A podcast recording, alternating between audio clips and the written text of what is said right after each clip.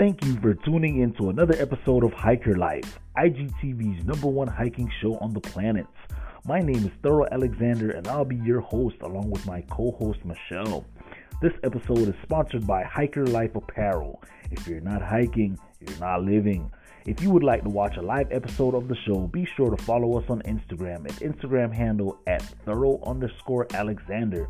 That's T H U R R O underscore Alexander and Instagram handle Wonder More Michelle. The show airs every Tuesday evening at 8:30 p.m. Central, 6:30 p.m. Pacific. Check your local time zone. Our guest tonight is from Instagram handle at Wanderess en Route, and she has been on some amazing hiking adventures out in Arizona, Hawaii, Canada, Italy, Scotland, and so many more. So this one should be a good one, folks. Tonight, hiking tips will be brought to you by Wonder More Michelle, and tonight's tips will be on OPSAK bags, an odor blocking storage bag for hiking, camping, and backpacking.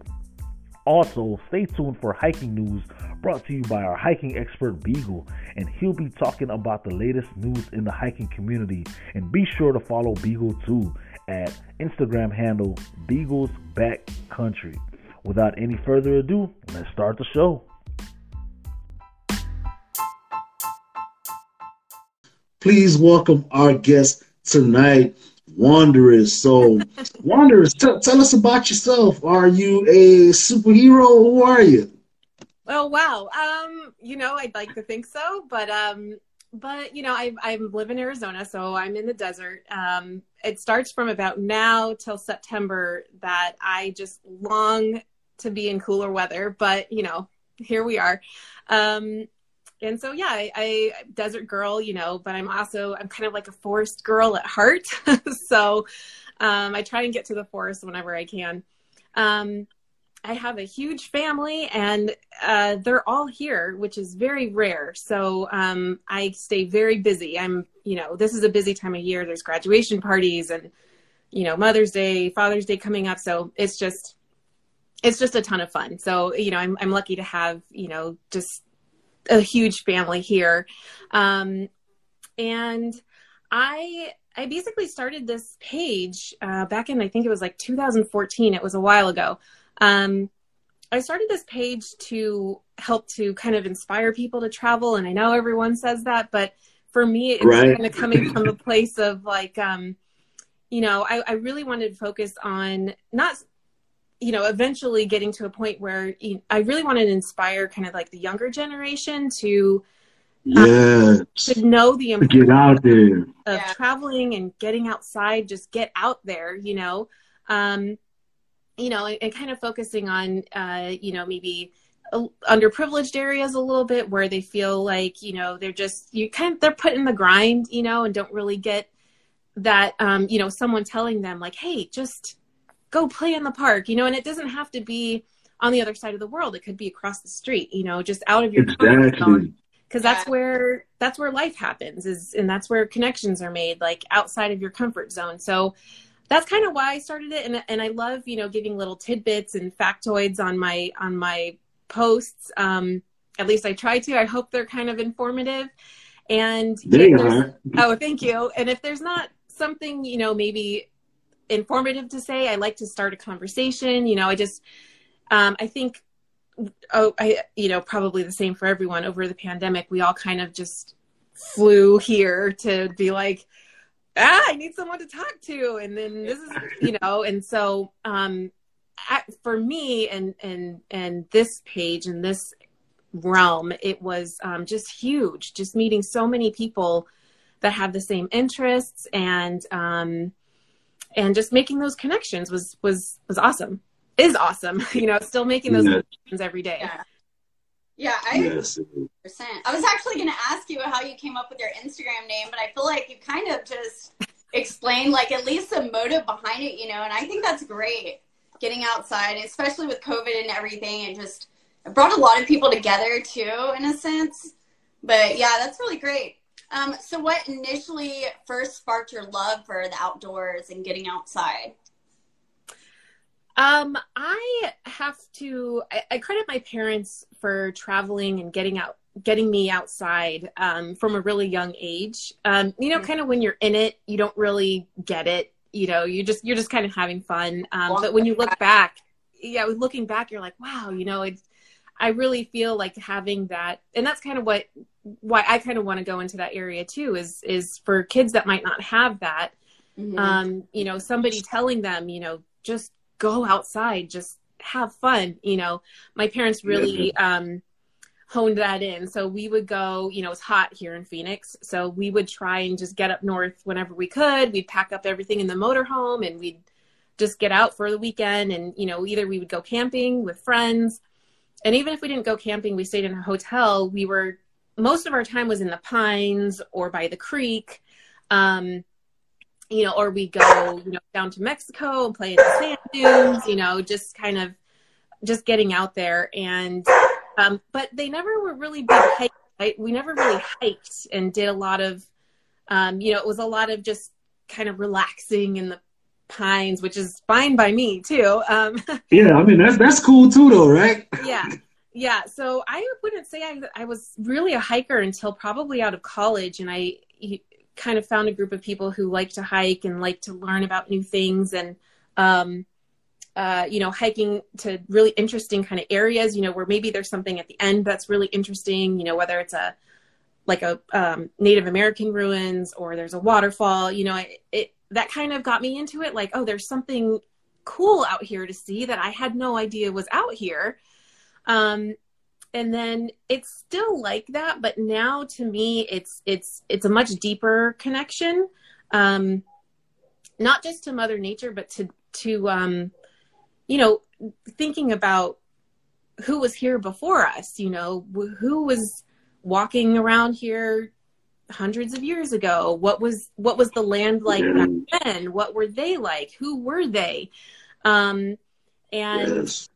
i i don't claim to be Native American because I'm only like one sixteenth or something, really small. But my great grandparents were um, Yaqui, uh, Yaqui from northern Mexico. So there's okay. um, there's headquarters in uh, for the Yaqui uh, people in um, uh, a small town in Phoenix, and then there's another uh, area in Tucson. So they literally uh, went from northern Mexico all the way up through central Arizona. So for oh, me, wow.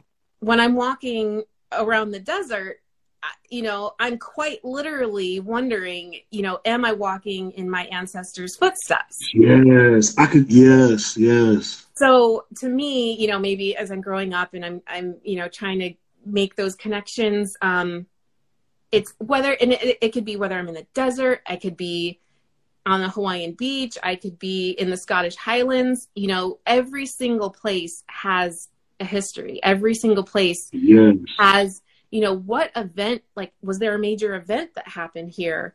Um, and know, I kind of do the same thing when, when I'm hiking. I, I look around and I, I, I try to, I see the same thing when I go on my hikes as, as, as well. Yeah. So to me, it's kind of evolved into, you know, it started out as, you know, okay, what's, let's see what what's at the end of this hike or let's see what a cool thing we can find. And it's more evolved into just a greater appreciation of um, you know the world we live in. Yeah like what are okay. they you know yeah.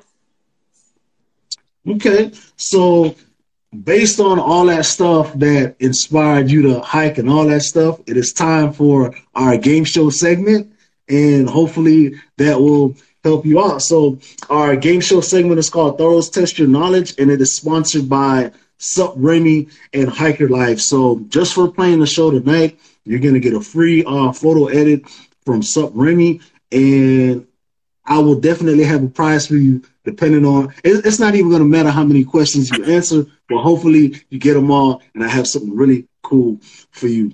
All right, so here are the rules. You only have five questions and you have three lifelines. So if you get stuck on any of the questions and you need a lifeline, you can ask the audience, you can use a 50 50, or you can call our trusted hiking expert, uh, Beagle. And so far, he's batting a pretty good average. Uh, he could get one, one wrong tonight. You just never know, right? But uh, he's been pretty good so far. So, are you ready to play? I'm ready. All right, here it is. So here is your first question. Multiple choice. Which of the following geographical landscapes does not offer hiking? Is it A, mountains, B, canyons, or C, your local grocery store? I'm going to go with C. Most definitely. most, most definitely. If, if, you're hiking at the grocery store, uh, you're doing something wrong. All right. So here is your second question True or false? The North American continent is the only place in the world that has national parks. Is that true? Uh, false. That is correct. So there are national parks all over the world Australia, Africa, I mean, Costa Rica, Puerto Rico, and any place you could think of, chances are they have a national park. All right, here's your third question. You're doing pretty good in regard to geographical locations, what does the abbreviation PNW stand for? Is it A, Pangaea National Weather Service, B, Pacific North Winter, C, Pacific Northwest, or D, Pacific North Web? I'm going to go with C. That is correct. So it is most definitely Pacific Northwest. All right, so you're doing you're doing so you're doing good, and you have two more questions left, and it gets a little bit harder. Okay, so which of the following statements is true? And you're probably gonna know this one because you've actually been to Canada. I think you've been to both of these parks. So, which of the following statements is true? Jasper National Park is Canada's most visited park or Banff National Park is Canada's most visited park. Oh, gosh, that's tough. Um, because they're both. I'm gonna have to go with Banff. And that is correct. So Banff is Canada's most visited national park, and last year it had Whew, that's a lot. Um, over four million visitors, whereas Jasper only had over two million. And definitely have to talk about those adventures that you've been on later on in the show as well. All right, so here is your fifth and final question, and you have all lifelines left. So you're you're doing wonderful. really good. According to the National Park Service, what was the most visited national park last year? Is it A, Great Smoky Mountains National Park? B, Zion National Park? C, Yellowstone National Park? Or D, Grand Canyon National Park? Which national park was the most visited last year? Oh man, last year. Um gosh, Have you been to any of those parks? Yeah, I've been well, the only one I've been to is um Grand Canyon. Okay. Um I'm gonna go with Grand Canyon. So before you key in that answer, you have three lifelines, and I would definitely recommend using your lifeline here for sure. So you can ask the audience, you can call Beagle, or you can use a 50 50. You can combine the lifelines however you want to do it. Let's, how about let's call a friend? Okay, so let's get our trusted hiking expert in here. Uh, so far, he's been doing pretty good. He has not gotten any wrong yet. Tonight could change. You just never know. But let's let's see what he says, man. So we're gonna get Beagle on, man. Paul, what's going on, man? Hey, Duro. Hey, Wanderess.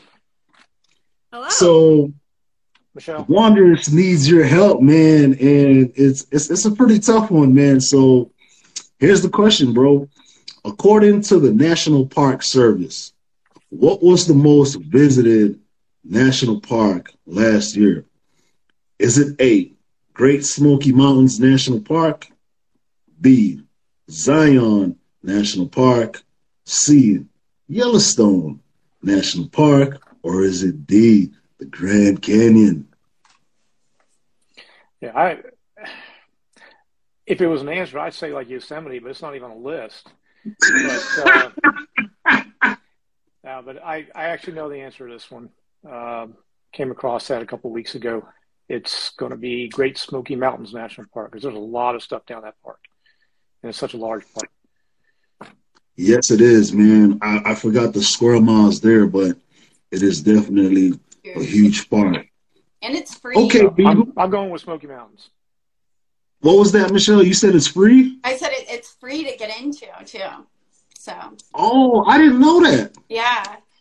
It's kind of oh, interesting. oh, wow, that's pretty cool. Okay. All right, Beagle. I'll catch you around towards All the right. when, when it's time for your segment, man, with the news. All right, I've seen a bit. Cool. Thank you. so, are you going to trust in Beagle, the hiking expert?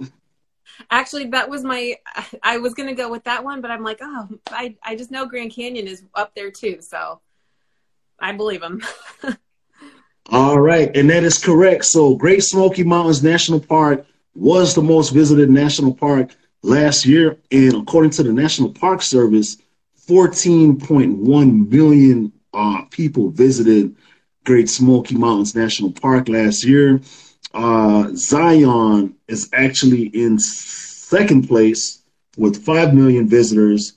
Yellowstone is in third place, believe it or not, on this list anyway, with 4.9 million visitors, and Grand Canyon is 4.5 million visitors. So you did great, and just for winning, after the show, I'm going to reach out to you, and, and you're going to get some hiker life apparel and a free photo edit from Sup Remy. So that's pretty cool. You did great. Awesome. Well, thank you very much. Yeah, I'm surprised uh, Yosemite isn't on that top five list. So on the list, when I looked at the the National Park Service site, Yosemite, it's in the top 25, but believe it or not, it it was down on the list. It shocked me too. That's really surprising. Um, so I know you've been to several national parks, but you've also been to within the states, but you've also been up to Canada, Banff, and Jasper. Can you tell us a little bit about your experience and also like what time of year you went because it's very different from summer compared to winter. Like it's a completely different experience. Yes, yes. Um, I've been to Canada a few different times, and they've all been in the fall. Um, I'm I'm kind of a shoulder season traveler, um, and so they've all, all been in the fall. I will not go in the winter because I am such a baby when it comes to the cold. Um, like the like the cold cold. I I like being cool and cooling off, but yeah, when it comes to you know snow and ice and all that, it's like it's nice to visit for a little while. But yeah, I'm not all about hiking in it or anything. But um, so I've been in the fall and it's just absolutely beautiful. I would love to see it in the summer. You know, just kind of just seeing everything green and and blooming and but in the fall is it's it was gorgeous too. Um, so yeah, I've I've I've done a I've done a little bit of hikes there. Um, I've also did a couple horseback rides there. Um, one was really memorable. Like there was one, what was the name? I wrote it. I wrote it down so I wouldn't forget. Um, it was the Plain of Six Glaciers Trail, and uh, so we went horseback riding, and it was a beautiful day. It was sunny, uh, kind of warm. It was not a cloud in the sky, and we're going along, and all of a sudden, I hear this just this rolling thunder, like booming thunder. Oh no! I look up and I'm like, "Where is that coming from?" You know, I'm I'm thinking like thunderstorm, and yeah. our guide turns around and he said, "Well, that's a good, that's an avalanche." oh my gosh! What? I was like, "What?" And so he assured us that we couldn't see it, so we knew it was over another range, um, but it was loud. Like I felt like it was way too close for comfort. But he assured us, he's like, "You're you're good. You were good. Like this, it's it won't affect us." So we kept on with our ride, and it was beautiful. And it was, but that was definitely a once in a lifetime experience because I'm not trying to get near any avalanche ever again. That's but That's yeah, it it was awesome because it just um, you never really think about um, you know what an avalanche, avalanche looks like, but um, mm-hmm to to actually coming in contact with one or hearing it. Yeah, like you hear it and it just sounds like this booming rolling thunder, just like rolling that it obviously is is not stopping. And um, so that was awesome. That was it was kind of scary, but it was awesome.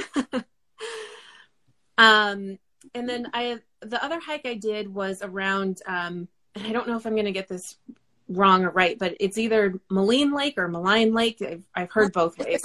Lake Moraine right? Yeah. Yeah.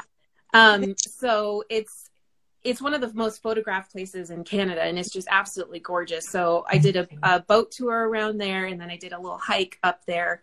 Um, and it's just, I mean, there's especially in the fall up there, you can't go wrong. It's as long as you're well prepared for your tire, because I mean, it could start raining, it could drizzle, and and um, it could be sunny, and um, but it is just it's just gorgeous there. You can't go wrong at all. Okay. Have, okay. you seen glaciers while you were there? I did. Um, so I took one of those big uh, bus glacier tours with those those massive all terrain uh, tires. I don't know if you've seen those buses that take you out on the glacier. Um, so yeah, that that tour takes you up close and personal to the glacier. So that was really awesome. And then I've also seen glaciers on on Mount Rainier, hiking up to Mount uh, hiking up Mount Rainier. That's not in Canada, but it um mm-hmm.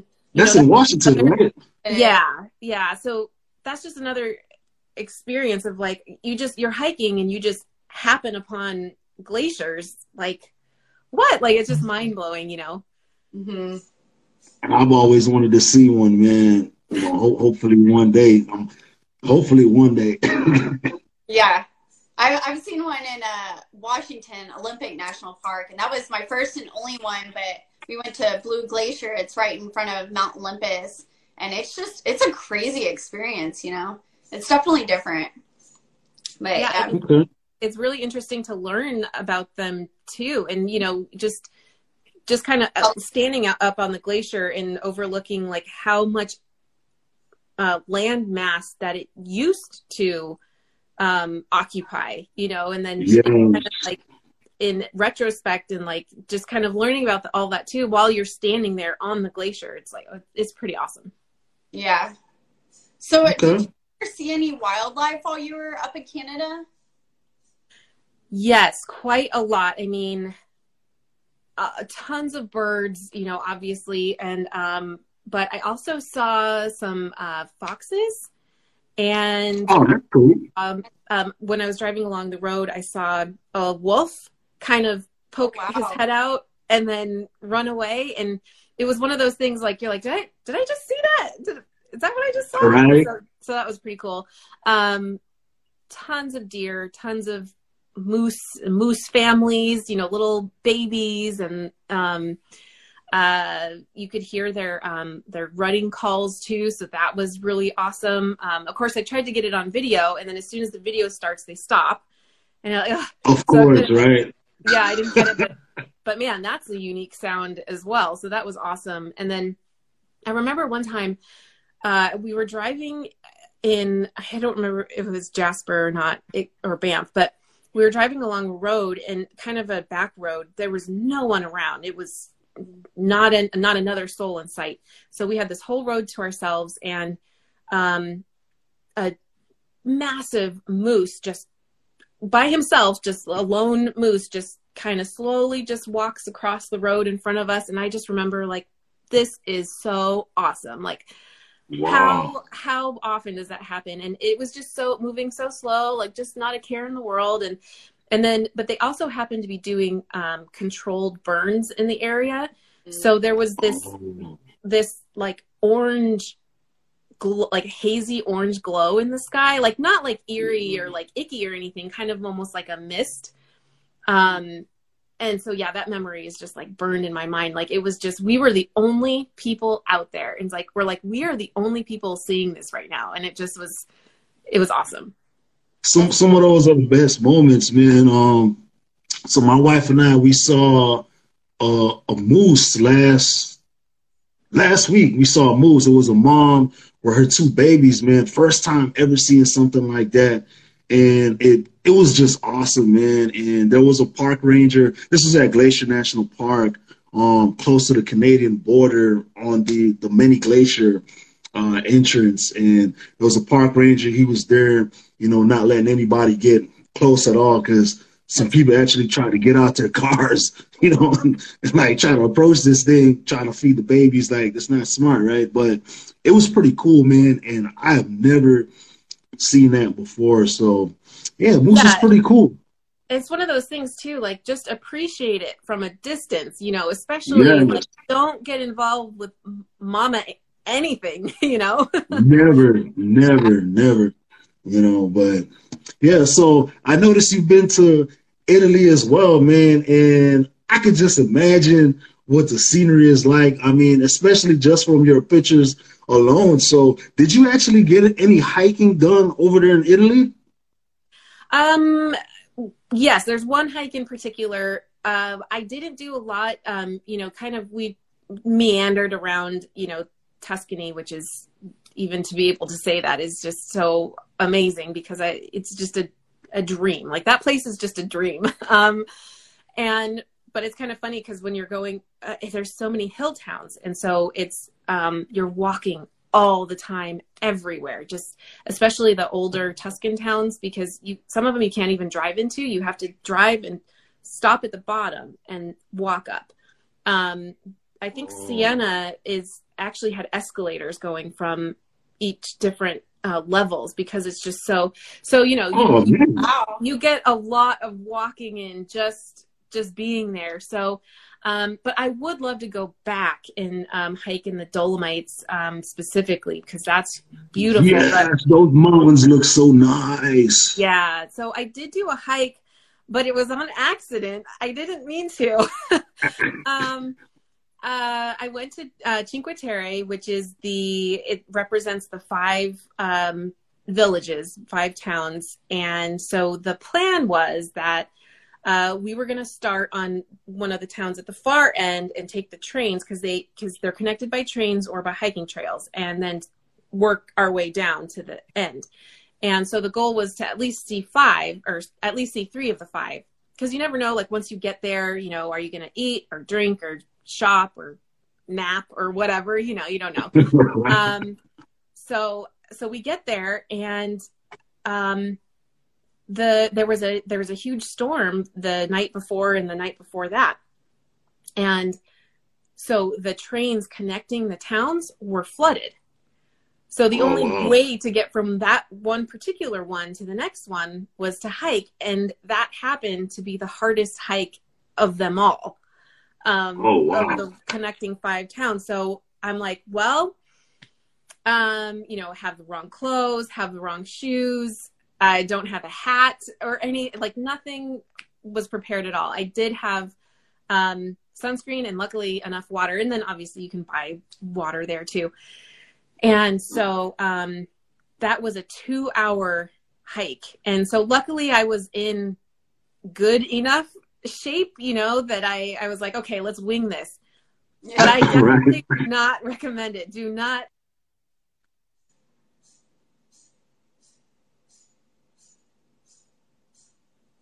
Your audio went out for a second. It did. Oh, I think it's still out.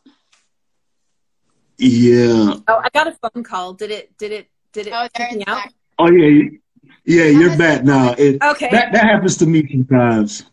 Yeah. Okay. So so it was beautiful. It ended up being. I mean, you're walking on the cliffside, so it's your your your view is the ocean the whole time. You walk through vineyards. You I mean, I'm glad that it happened, but um, it was an accident and definitely would not recommend that.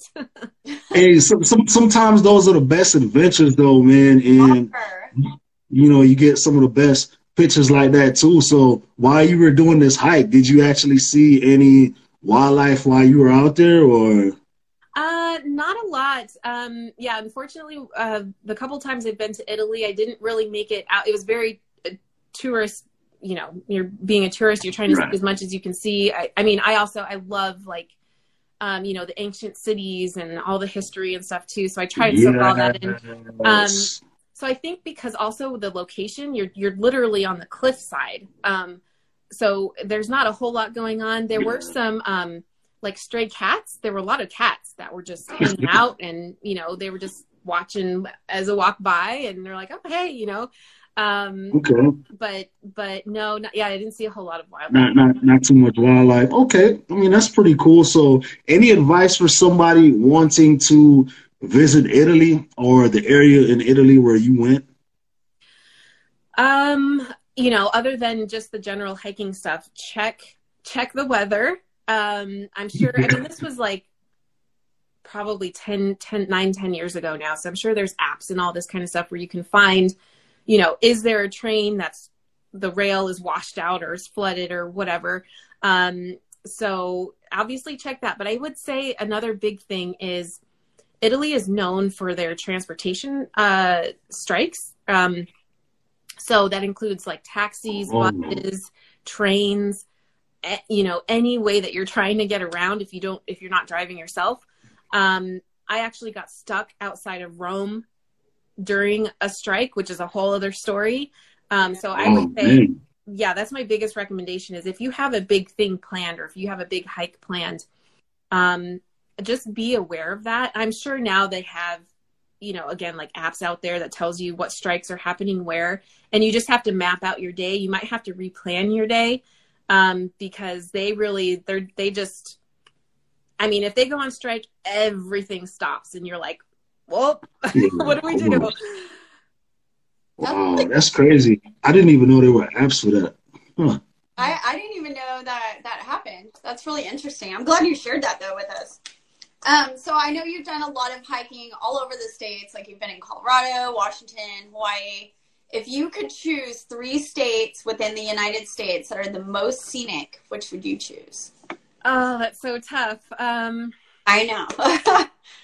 it's so tough. I most of my hikes have been on the west coast, so I'm sure there's tons of hikes on the other side that I don't. I've never even been to, but um, the ones I have been to, I would have to say Hawaii for sure, hands down. Um, one of the most scenic places ever. Um, and then I would say second would be, hmm, Colorado and then Washington, I think. Um, at least for me and for my preferences. The only reason I don't say Arizona is because I live here and I see it all the time. But right. obviously, Arizona yeah. is beautiful too, and there's a lot of beautiful places in Arizona. But um, but yeah, I'd have to go with those three. Yeah, I love Colorado. I eventually want to settle down in Colorado. I just love the mountains out there and everything, the pines, and but Washington's beautiful too. I just, I don't think I could deal with all the rain like all the time. Like, um, so if you could choose three hikes, what would you choose? Like your favorite out of all the hikes you've done in the United States? Um, so I think my first one would be Pololu Valley in Hawaii. Um, just because the variety is amazing. Like the you have the ocean, you have black sand beach, you have a forest, you have lush grass, like all within the same hike, all within the same afternoon. So it's very uh, the scenery is just very um, beautiful and um, kind of like how I talked about earlier, just that that that that elevated, that deeper feeling of connection. Um, yes, I've got that there more more than anywhere else. So to me, it also has kind of like that personal draw to it. Um, and it's, it's just it's beautiful. And um, so I would say the second one is Twin Falls, which is about a 40 minute drive from Seattle. Oh. Um, Ooh, let me write that down because I'm gonna be in Washington in two weeks, man. Yeah, do that one. Um, it's you know you'd be like, oh well, you know that's not like like you know some epic hike or anything, and it's it's not really, but the waterfall is beautiful. But to me, it was the the journey there you know because the you're walking along and you can hear the river um, for the majority of the time even if you can't see it you can hear it um, and it's just like the lush green and the mist and the moss and the just like the overall just everything combined like yeah just you know the the ooh factor whatever it is and then of course you see the waterfalls and those are beautiful too so i would say that's that's at the top of my list um and as a third, I would just have to collectively say any hike in Sedona. Um, kind of like Banff, you mm-hmm. cannot go wrong at, at hiking in Sedona. I mean, the views from every direction are just incredible. Um, and they have super easy hikes to like really difficult and challenging hikes. So it has, you know, something for everyone, every type of um, capability. And I would say my my favorite place there is the West Fork Trail. Um, cause, yeah, because it okay. winds along the Oak Creek. So I guess you can see a theme here. I'm always I'm talking about oceans and creeks and rivers. Um, love that. But, you know, I love walking through it, and it and you get to cool off a little bit too because it can get pretty hot. Um, and so so yeah, I would say those are my top three. And then, do you have any advice for anyone wanting to do any of these three hikes? Maybe um, like and yeah. what to expect.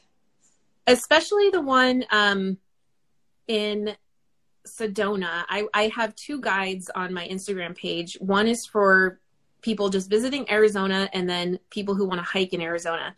Um, you really have to pay attention when it gets hot because it really can sneak up on you. Um, so just a few days ago, a couple people had to be rescued from that trail that I just mentioned because they got oh, lost man. and dehydrated and they had to mm. be rescued um, out of there. And we have here in Arizona rescues um, multiple times per week, if not daily, like throughout the state, but especially here in Phoenix because it gets so hot so fast. And right. we're and Phoenix is in a valley, so the valley is surrounded by mountain ranges. So it's just you're in this circle of mountain ranges, and then you're in a circle of concrete and asphalt. So it's just like you're just baking in this little almost like a vortex just yeah, trapping and this little mountain oven thing and so people don't really realize that things could go wrong really fast um, so they recommend you know don't go hiking between 10 a.m and 4 a.m um, which is why you won't see me uh, posting any stories about hiking because I am not a morning person. I cannot get myself up to go hiking, you know, and get done before 10 a.m. I just, I can't. I, I'm an afternoon hiker, which is, which means that I don't really get out a lot in the summer, um, unless I go up north to Sedona or Flagstaff. But the thing to remember too, though, is that so today the high in Phoenix is 97 degrees. Next week it's going to be 108 degrees. And so people think, boy. well, you know, Sedona is up, it's higher elevation, it'll be cooler. Well, it's going to be 95 degrees in Sedona next week. So yeah, it's cooler than 108, but 95 is still hot. Oh, yeah. Yeah, it yeah. Is. And so, um, and so I, I don't think what people realize is you're going from an elevation of like a thousand feet in Phoenix to you get to Sedona in an hour and a half, two hours, and you're up to um, you know over four thousand feet. So that's a three thousand foot elevation gain. So when yep. you get there, your body is working harder to get you through that hike. And so if it's hot, even though if it's cooler than Phoenix, mm-hmm. um, you still really need to be careful. So I, I would, I, I mean, I just, I can't say that enough. It's like when you, if you come to Arizona and you want to hike, just you have to be really careful, follow the rules, follow the suggestions because you do not want to be one of those rescues that that we have so often. Yeah, and definitely uh, bring a lot of water, man. Um, that was actually some some some very good advice, man. Uh, my one of my good friends, um, Wolf uh, Odyssey, he's out there in Sedona, man, and he, I mean, he he hikes out there every day. I, mean, I don't know how he does it, man, but he does it. Uh, so all the power to him. All right, so at this time, it is time for hiking news with our trusty hiking expert Beagle. So let me get him in here and we will see what news he has for us today.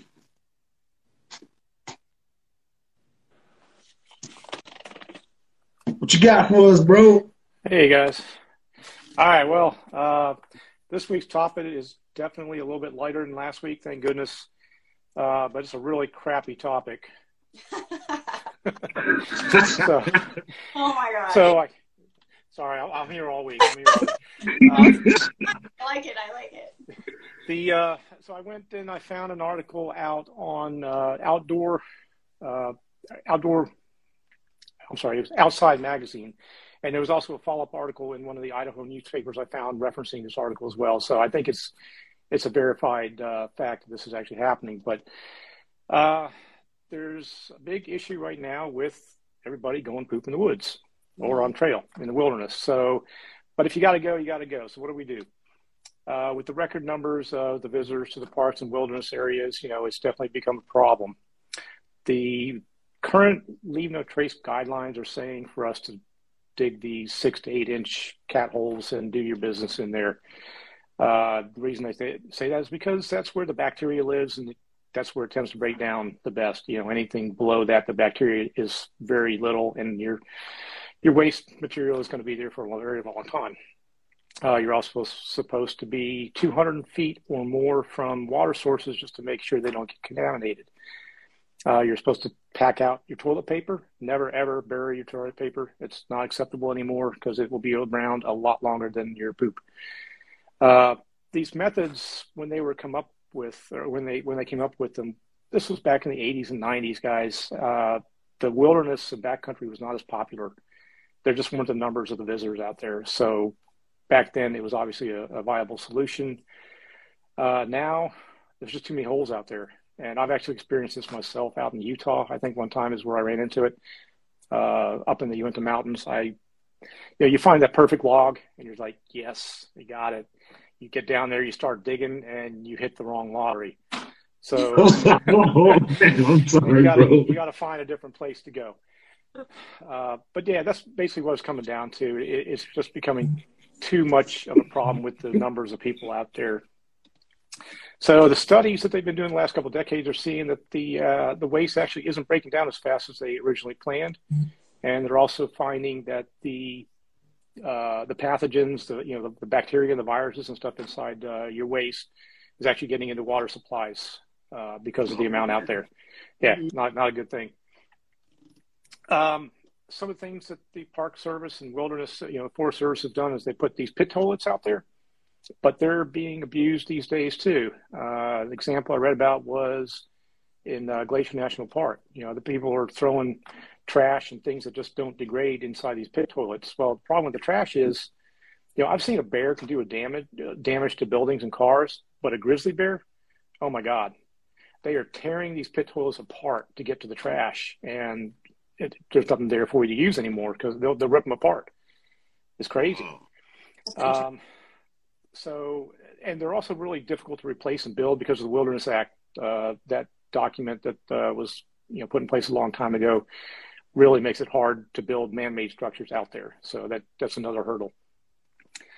And uh, the other problem with you know human waste, if it's not disposed of properly out there, uh, the rangers got to carry it out, and they and they do it.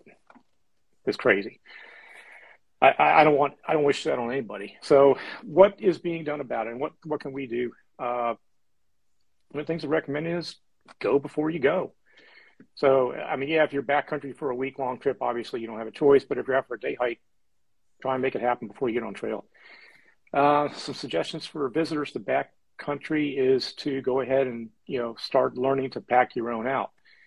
Uh, they use these things called WAG bags, and uh, I forget what the acronym is called. A waste uh, something.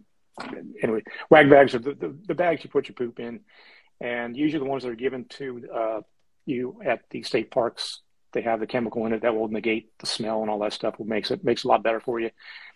Um, but yeah, there's the commercial versions you can buy, like an REI, and places like that. There's a place, the ones that the uh, Park Service will give you for free on certain trails and locations, and some uh, places that they're in place are Mount Whitney Zone, in the Sierras, the Bears Ears National Monument, and Rocky Mountain National Park. You can usually get them from the Park Service. Uh, the way I do it, I just take my own, and the way I do it is take a big, huge Ziploc, and I just kind of gave an example here, but I usually color this in a lot more so you can't see through the bag. Um, right. I mean, just for the appearance. And I just take two doggy bags. These are the ones I use for my dog, although for my trips, I'll take black ones for obvious reasons. Mm-hmm. And I'll double bag the waste. Okay. If I have to pack it out, that's where they're going to go into. Put it inside the Ziploc bag. And I'm also considering for future trips to get what's called an OPSAK. Uh, the OP in the OPSAK is for odor-proof bags. Uh, yep, there you go, Michelle. Thank you. I'm actually talking. Oh, oh you're talking about it tonight. Okay, cool. Sorry. No, go um, ahead. But anyway, uh, that's basically you know the responsible method right now. Uh, if you want to kind of do it yourself and, and lessen your impact, guidelines still now allow you to still bury it. Uh, but I would expect after this article's you know hints, we may see something come about in the next few years uh, where that's going to have to be changed. And another recommendation I'm going to have for you is one of these little jobbers. I don't know if you can see it very well. This is a uh, trail bidet that I used, and it is it's awesome. Mm-hmm. I swore I would never use one. I tried it last year on the John Muir Trail, and I will never go back. So it's not going to totally eliminate your toilet paper use, but it will definitely reduce the amount that you're taking and using on trail. So that was one article I came up with. I got one more for you, and I'm just going to read this one just per, exactly as they did because there's really no more words I can give to it. All right. This is from the Oklahoma Department of Wildlife Conservation, and this is a Twitter feed that they put. Starts out listen, bear spray does not work like bug spray. We would like to not have to say that again. And that's all I'm going to say about that material. Darwin was on to something. That's all I got to say about it. That's, back to you, Thurl. hey man, that that was some uh, very very uh, informative stuff. Uh, I can't lie, some of it was was pretty funny, man. Um, I have never been uh, backcountry camping. I have never been in a situation where I have needed to use a uh, one of those bags that Michelle had showed. Um, I don't know about the future. You know, I would love to go camping out there, but the day that I do go camping, I will definitely listen to this episode of the show uh, about what you said, and I will remember that, don't, bro. So don't let it keep you from going, man. You, you That's why. Yeah. you right? So it's like the same thing. But that's why I don't drink coffee. If I know that I'm going to do a morning hike, I'm like, I can save oh, the yeah, coffee till right. after. And it's like, you got to plan that stuff. You got to think about it. I, I. Well, all right, Beagle. Thanks a lot, man. And I'll catch you after the show, bro. All right, see you guys.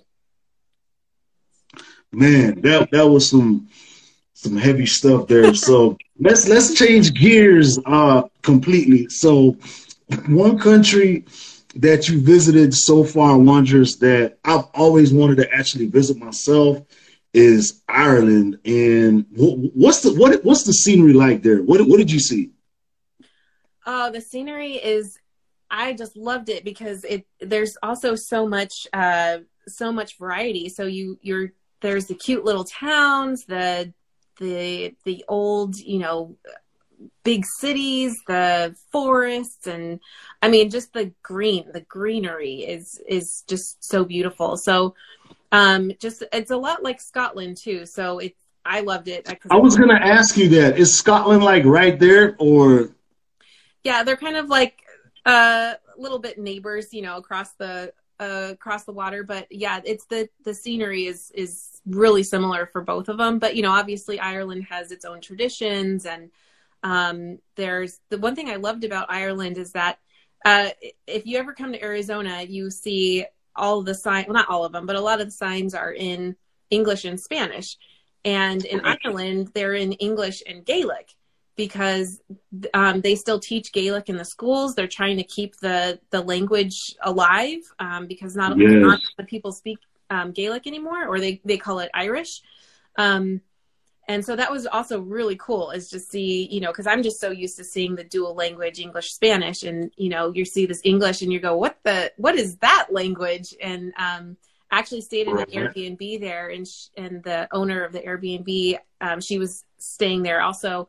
Um and so she was explaining to me she's like yeah we you know kind of like how spanish is in arizona it's gaelic is here. I was like oh okay.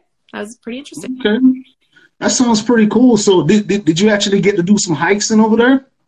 I did a little bit. It we I was there for five days and I did a lot of um, tours and I stayed in Dublin. So did a lot of uh, touristy stuff in Dublin, a lot of, you know, um, stuff with Guinness and uh, Jameson and, you know, all the stuff that you do in Dublin. But then yeah.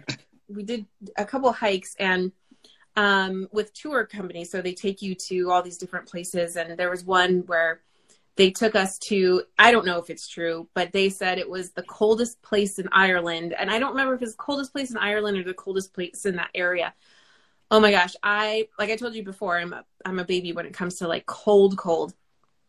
And I had um, three pairs of pants on and like four layers of top. I had a scarf. That's, that's what I do when I, hike too. Oh my gosh. It was just, and it was windy. So it's like the wind just goes right through you. I'm like, oh, okay, I'm good.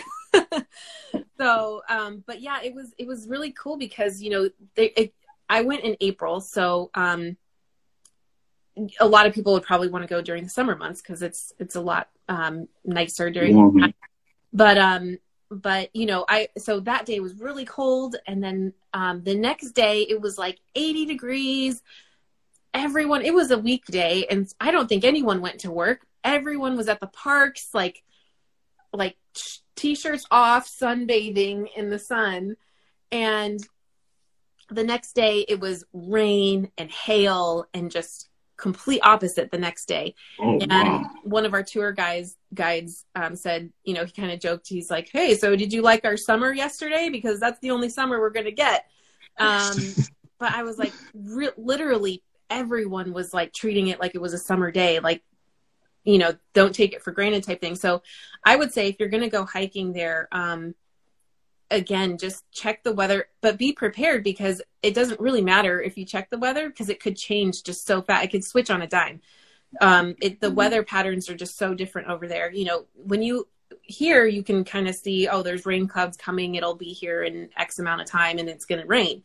There, you don't even see them coming. There, it's just bright sunny day, and then all of a sudden it's rain and hailing, and it's so. I, you know, I would say if you're ever going to go there, for touristy stuff or for hiking, uh, just be prepared. I mean, be prepared for any type of weather.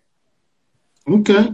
So, uh, any recommend? Well, those were actually some good recommendations. Um, any recommendations in regards to? I know you said the best time to visit was in April, but for I guess just hiking out there or visiting in general, uh, any recommendations?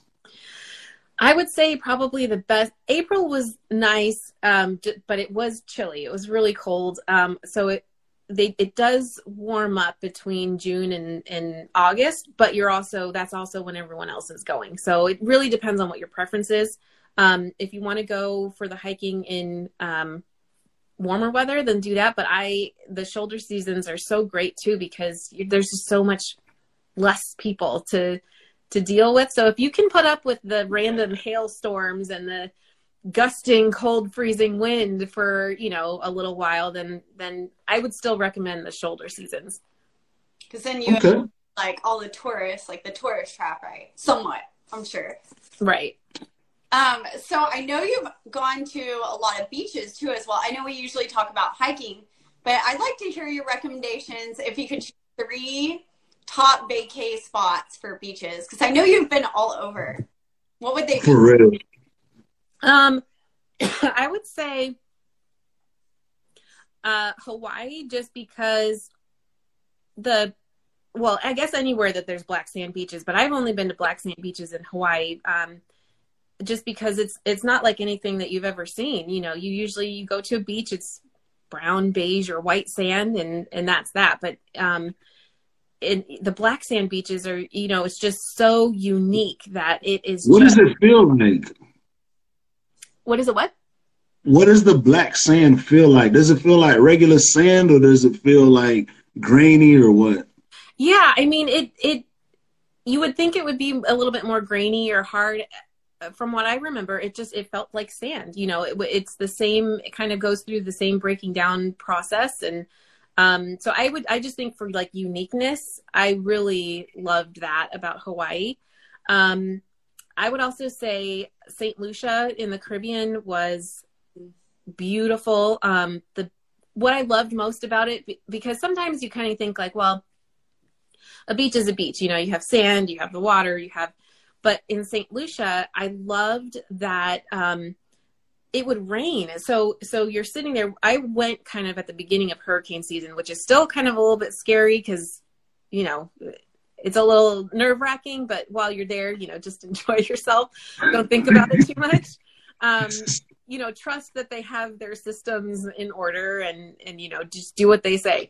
Um, but but while you're there, you know, I, I, was sitting on the beach and you're having, you know, you have your rum drink and you just lounging around and then a rain, uh, not really a storm, just kind of rain comes through and it's warm and it's just for a few minutes. And so it gets cloudy and rainy and drizzly and then just goes right on by. And you're like, well, okay, just you cool down a little bit. And I, I love that about it, that it's just, you know that that that part was really cool and i also um, kayaked out to uh, secret beach so um, oh, nice.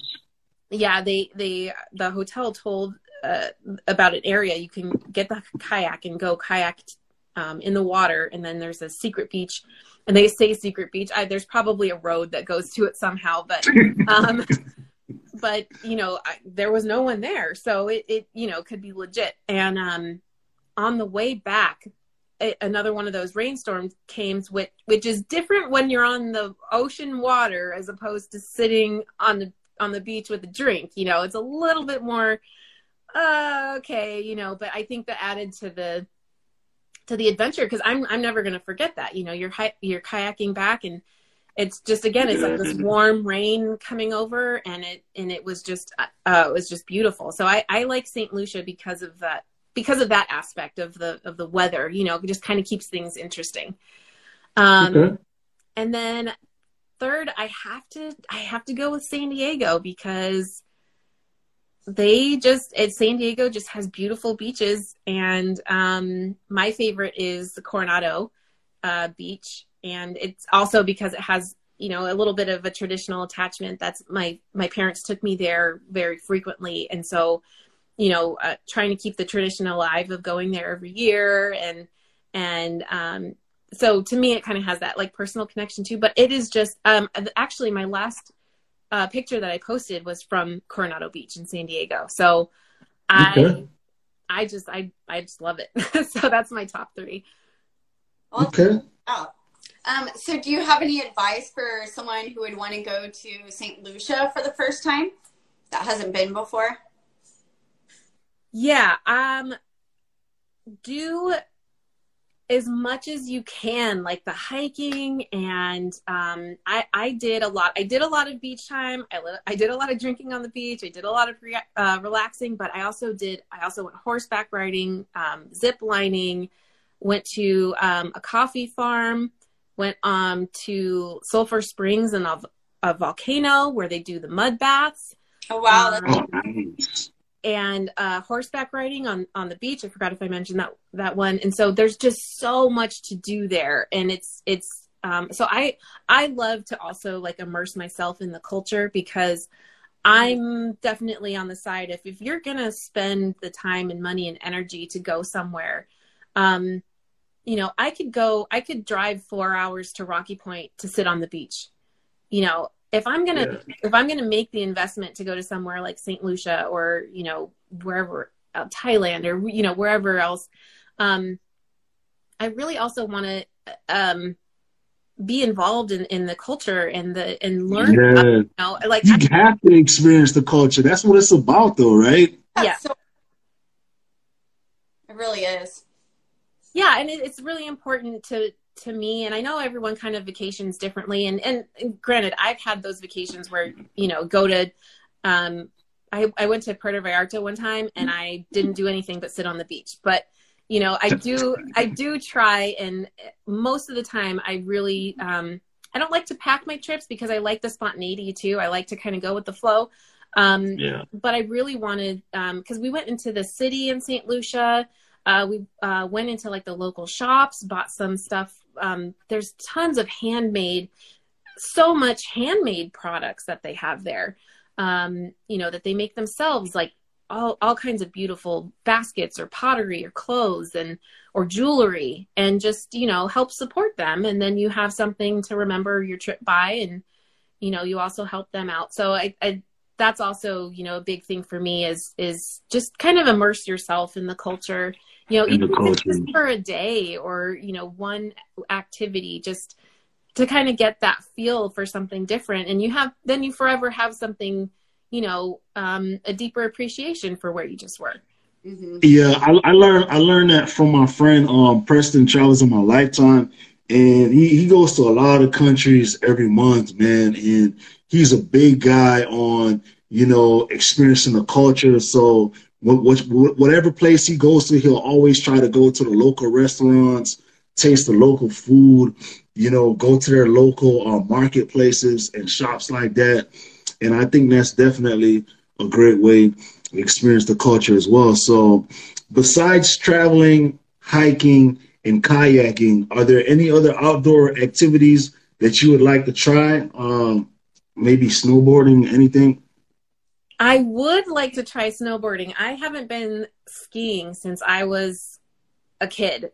Um, so i just i don't get to the snow very often. Um, but i would like to try snowboarding. I used to skateboard. I was pretty good at it. I had pretty good balance. Oh, nice. so I feel like I would I could get the hang of snowboarding. Um, the downside is that I have um, through clumsiness and I have injured my tailbone. So I there's a lot that I can't do that you know like like ice skating or bike riding or like off roading like things that might injure your back or or kind of have a you know I could possibly fall down like on my butt.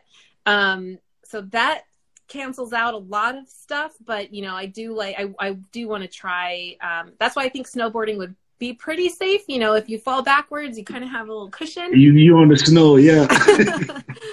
um but yeah i've been told like you definitely will fall like you Yeah. it's not something you can just pick up and go Boy. well, Yeah, that's it. um, You have to give it like a good three days at least. Like, but yeah so i would like to try that someday so we'll just you just have to get me to the snow which is you know a- as long as there's you know a lodge or a cabin with fireplace and some like warm socks you know then i'm in Okay. So at this time, it is time for hiking tips with Michelle, sponsored by Chickpea, the world's best biodegradable pea funnel for women. What you got for us, Michelle? so like Beagle was saying earlier, I'm talking about OPSAK bags, but I'm actually talking about it um, for food storage. But you can use it like he was suggesting too. They they come in different size bags. So an OPSAK bag, it's essentially just a smell-proof, odor-proof bag. Um, and you can buy the large ones, and you use them when you backpack. You store your food in here and scented items. So scented items include like toothpaste, deodorant. If you use, you know, body wash. If you cook out of a pot, put that pot in there too, because it's still the scents kind of still linger on it, and animals have great sense of smell. Um, and I recommend using them. You don't have to be in bear country to use them. I mean, raccoons are like the worst, you know, of getting into. Um, so, and that's everywhere you go. So, yeah, you'll just put all your scented items in here and then put it into your food storage of choice, whether that be like a bear can, Ursack, uh, bear hang, rat sack, whatever you use. And it just adds that extra layer of protection, you know. So, okay. man, looking into them. I know they uh, they sell them at REI, probably most outdoor stores. So. Okay. Yeah, I might definitely look into stuff like that, especially being out here mm-hmm. in um Bear Country in Montana and going to Washington. Um and I thank Montana.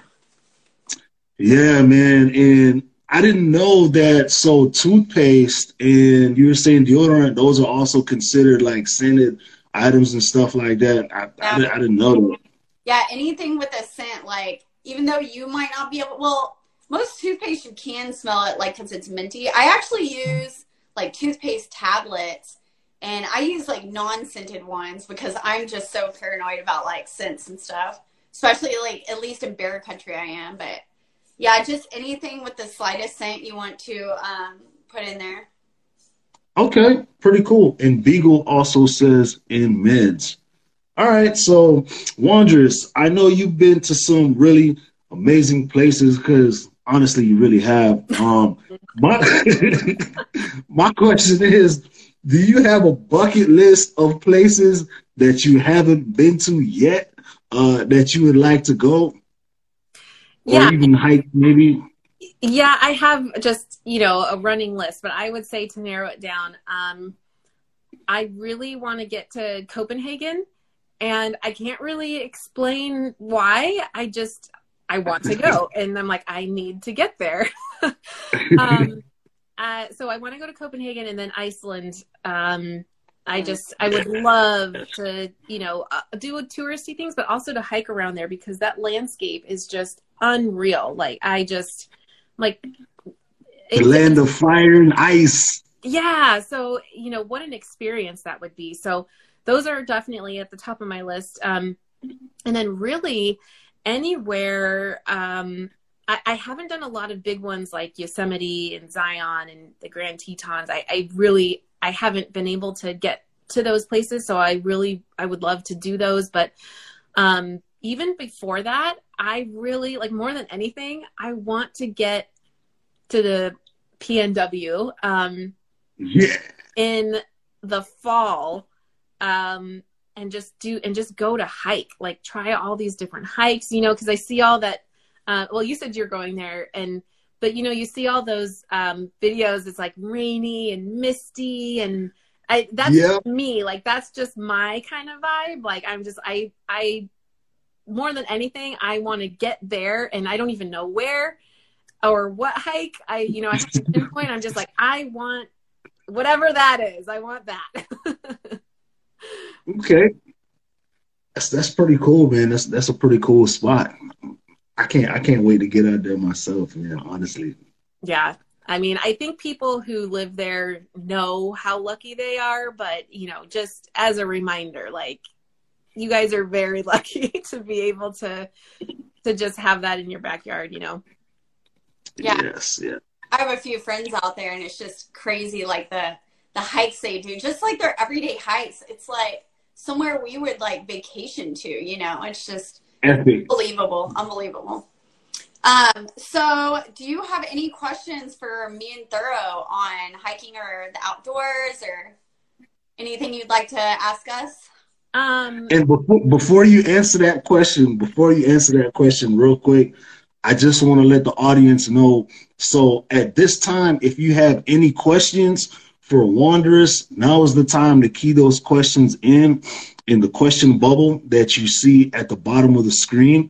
So if you have any questions for our guest tonight, now is the time to key those questions in at the in the question bubble at the bottom of the screen and we will definitely get to a few of those questions after her questions for us. So go ahead. I'm sorry. Um, well, first of all, I just want to say I think what you guys do is is awesome. You know, I've watched a couple of your shows, and it's just really educational. And you know, the guests that you've had previously, it's it's fun. Just learn a lot. So, um, thank you for that. But um, I one of the questions I'm wondering is have you guys been to Arizona yet? Michelle, I'll let you go first. I have. I've been to Arizona several times. Um, when I was a very young kid, we took like a two week RV trip and hit the Grand Canyon and all of that. And then for my honeymoon, me and my husband did a two week road trip and just camped everywhere. And we hit um, like uh, Horseshoe Bend and Grand Canyon and uh, Lake Powell, which was filled up at that point. But yeah, and then we stayed in Phoenix and it's beautiful out there and all the cactus. Uh, it's just, it, I love it. yeah. Um, yeah. the the lake being full. I, I, just saw a video of. I think it was. Oh, I don't remember if it made by. Was it Lone Rock, Glen Canyon? Uh, I don't. It might have been Lake. I don't want to say the wrong one, but the there's a rock slide, and the whole the whole face of the rock just fell into the lake because the water levels are getting so low. Oh, really? Um, yeah. So that's so it's interesting that you said that because that just happened yesterday, I believe. Oh wow! Yeah, I know Lake Mead and Lake Powell are suffering. I think Lake Mead's probably uh, done, but who knows? I think actually, I do think it was Lake Mead because um, they got on video just the, there's huge chunk of the cliff face side that just falls right into the lake. Um, so we're probably going to see more of that. And look, I hope like everyone is okay, but you know, just I'm I I never knew that could happen. Like I didn't know that that could happen with the low the w- low water level. So that was news to me. And you know, yeah, me neither. Is uh well, this is kind of uh, um. So I heard on the news that they, as the water levels are lowering, they're finding bodies, and they said like as the water levels continue, bodies lower, of what? Human bodies. And so they, they say expect to find more as it gets lower and lower. Like it's pretty crazy. Yeah. Yeah. Yeah. That, like, that sounds crazy. The things that you just don't even think about, you know? I know. It's crazy. Wow. Okay, so me personally, I have been to Arizona, but I've only been once. Um, I've also been to, to Horseshoe Bend.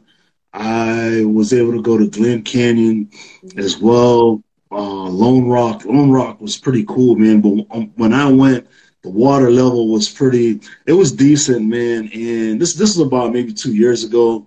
And i recently saw a picture of lone rock and it was like there was no water that was there. So i mean it's, it's kind of heartbreaking man. I don't know what the situation is or you know what's what's causing stuff like that but uh, I, I think it kind of sucks and i hope they do figure it out. But those are the only places I went, man. I would love to check out, I think it's pronounced Saguaro or Sagaro, where all of the cactuses are. I would love to get out there. Of course, the Grand Canyon. And if I could, man, I would love to spend a week or even two in Sedona because. Eh, I mean, it's it's just so much stuff that's out there, man. You know, my my boy Odyssey, he's out there all the time, man. And there's literally a different photo of a different spot out there that he's going. And I'm just like, dang, you know, so I, I didn't know there were all these places out there. So that's pretty cool. Um, all right, so let's get to the questions from the audience. Uh, looks like we only have one question tonight, which is cool. So Ye Hike California asks, have you ever hiked in California? And if you have, what is your favorite trail?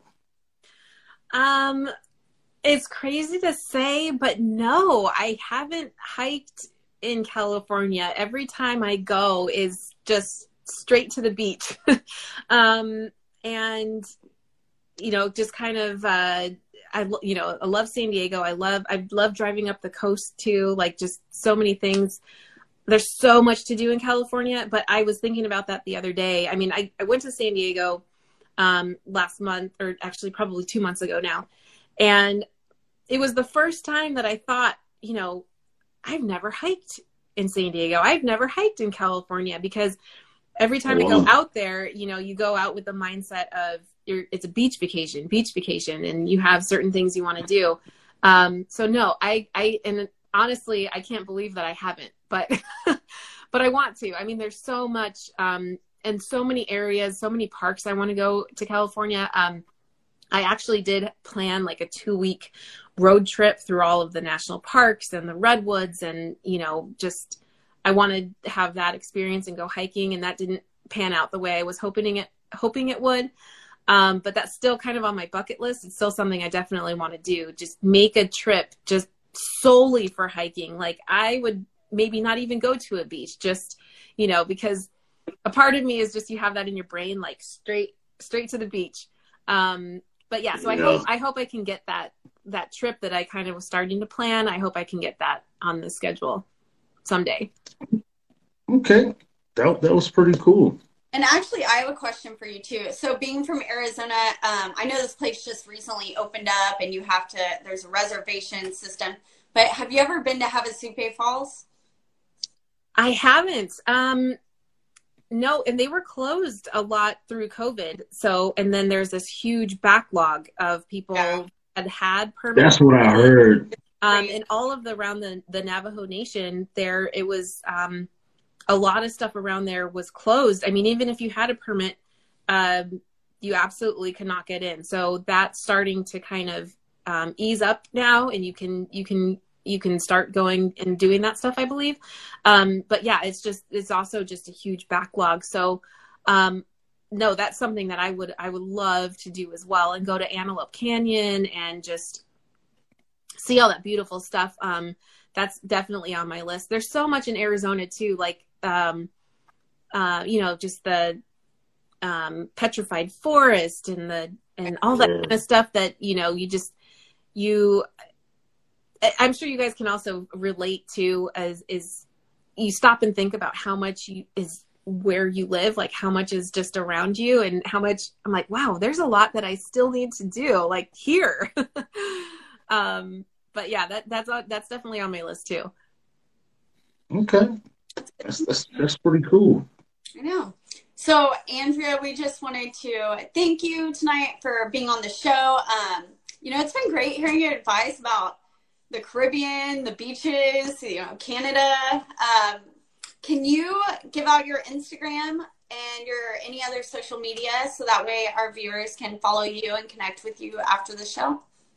Yeah, so I, I, basically just have the Instagram page, the Wanderess en Route. Um, I don't have. I, I, used to have a blog, and that fizzled out. I just that didn't. I, I didn't roll with that. Um, but um, yeah, so that's basically the only thing I have right now um, is my Instagram page. So come by, um, you know, say hi, give me a follow, let me know who you are, and and you know, I love making those connections with people that just love to hike, love to travel, love to get out there, love to get out of their comfort zone a little bit. Um, you know, I I just come and hang out. okay. You know, uh, it's you. You've been honestly a great guest, man, and just so so many adventures that you've had that I would love to do. Um, you know, going to Ireland, Italy, experiencing some of that stuff, man. Um, Canada. Hopefully, I don't have that avalanche uh, experience. that you mentioned, but it it really has been a pleasure, man. And everybody out there, if, if you're not following her already, follow her right now, man. Uh, Wanderess en Route. And you can easily just top at the bottom of the screen where you see my name, hit on the down arrow. It will show you her Instagram handle. Uh, thank you so much for being on the show tonight, Wanderess. And after the show, give me about 30 minutes and I will get with you on how you can get some cool hiker life apparel from me. So thank you so much. Awesome. Well, thank you guys for having me. This was a lot of fun.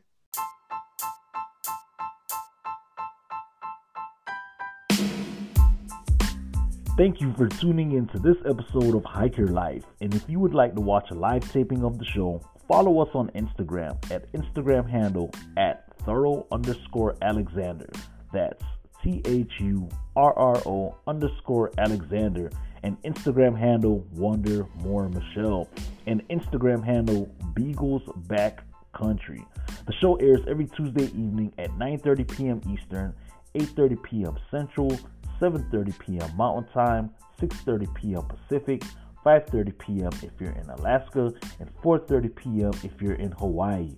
And remember, if you're not hiking, you're not living.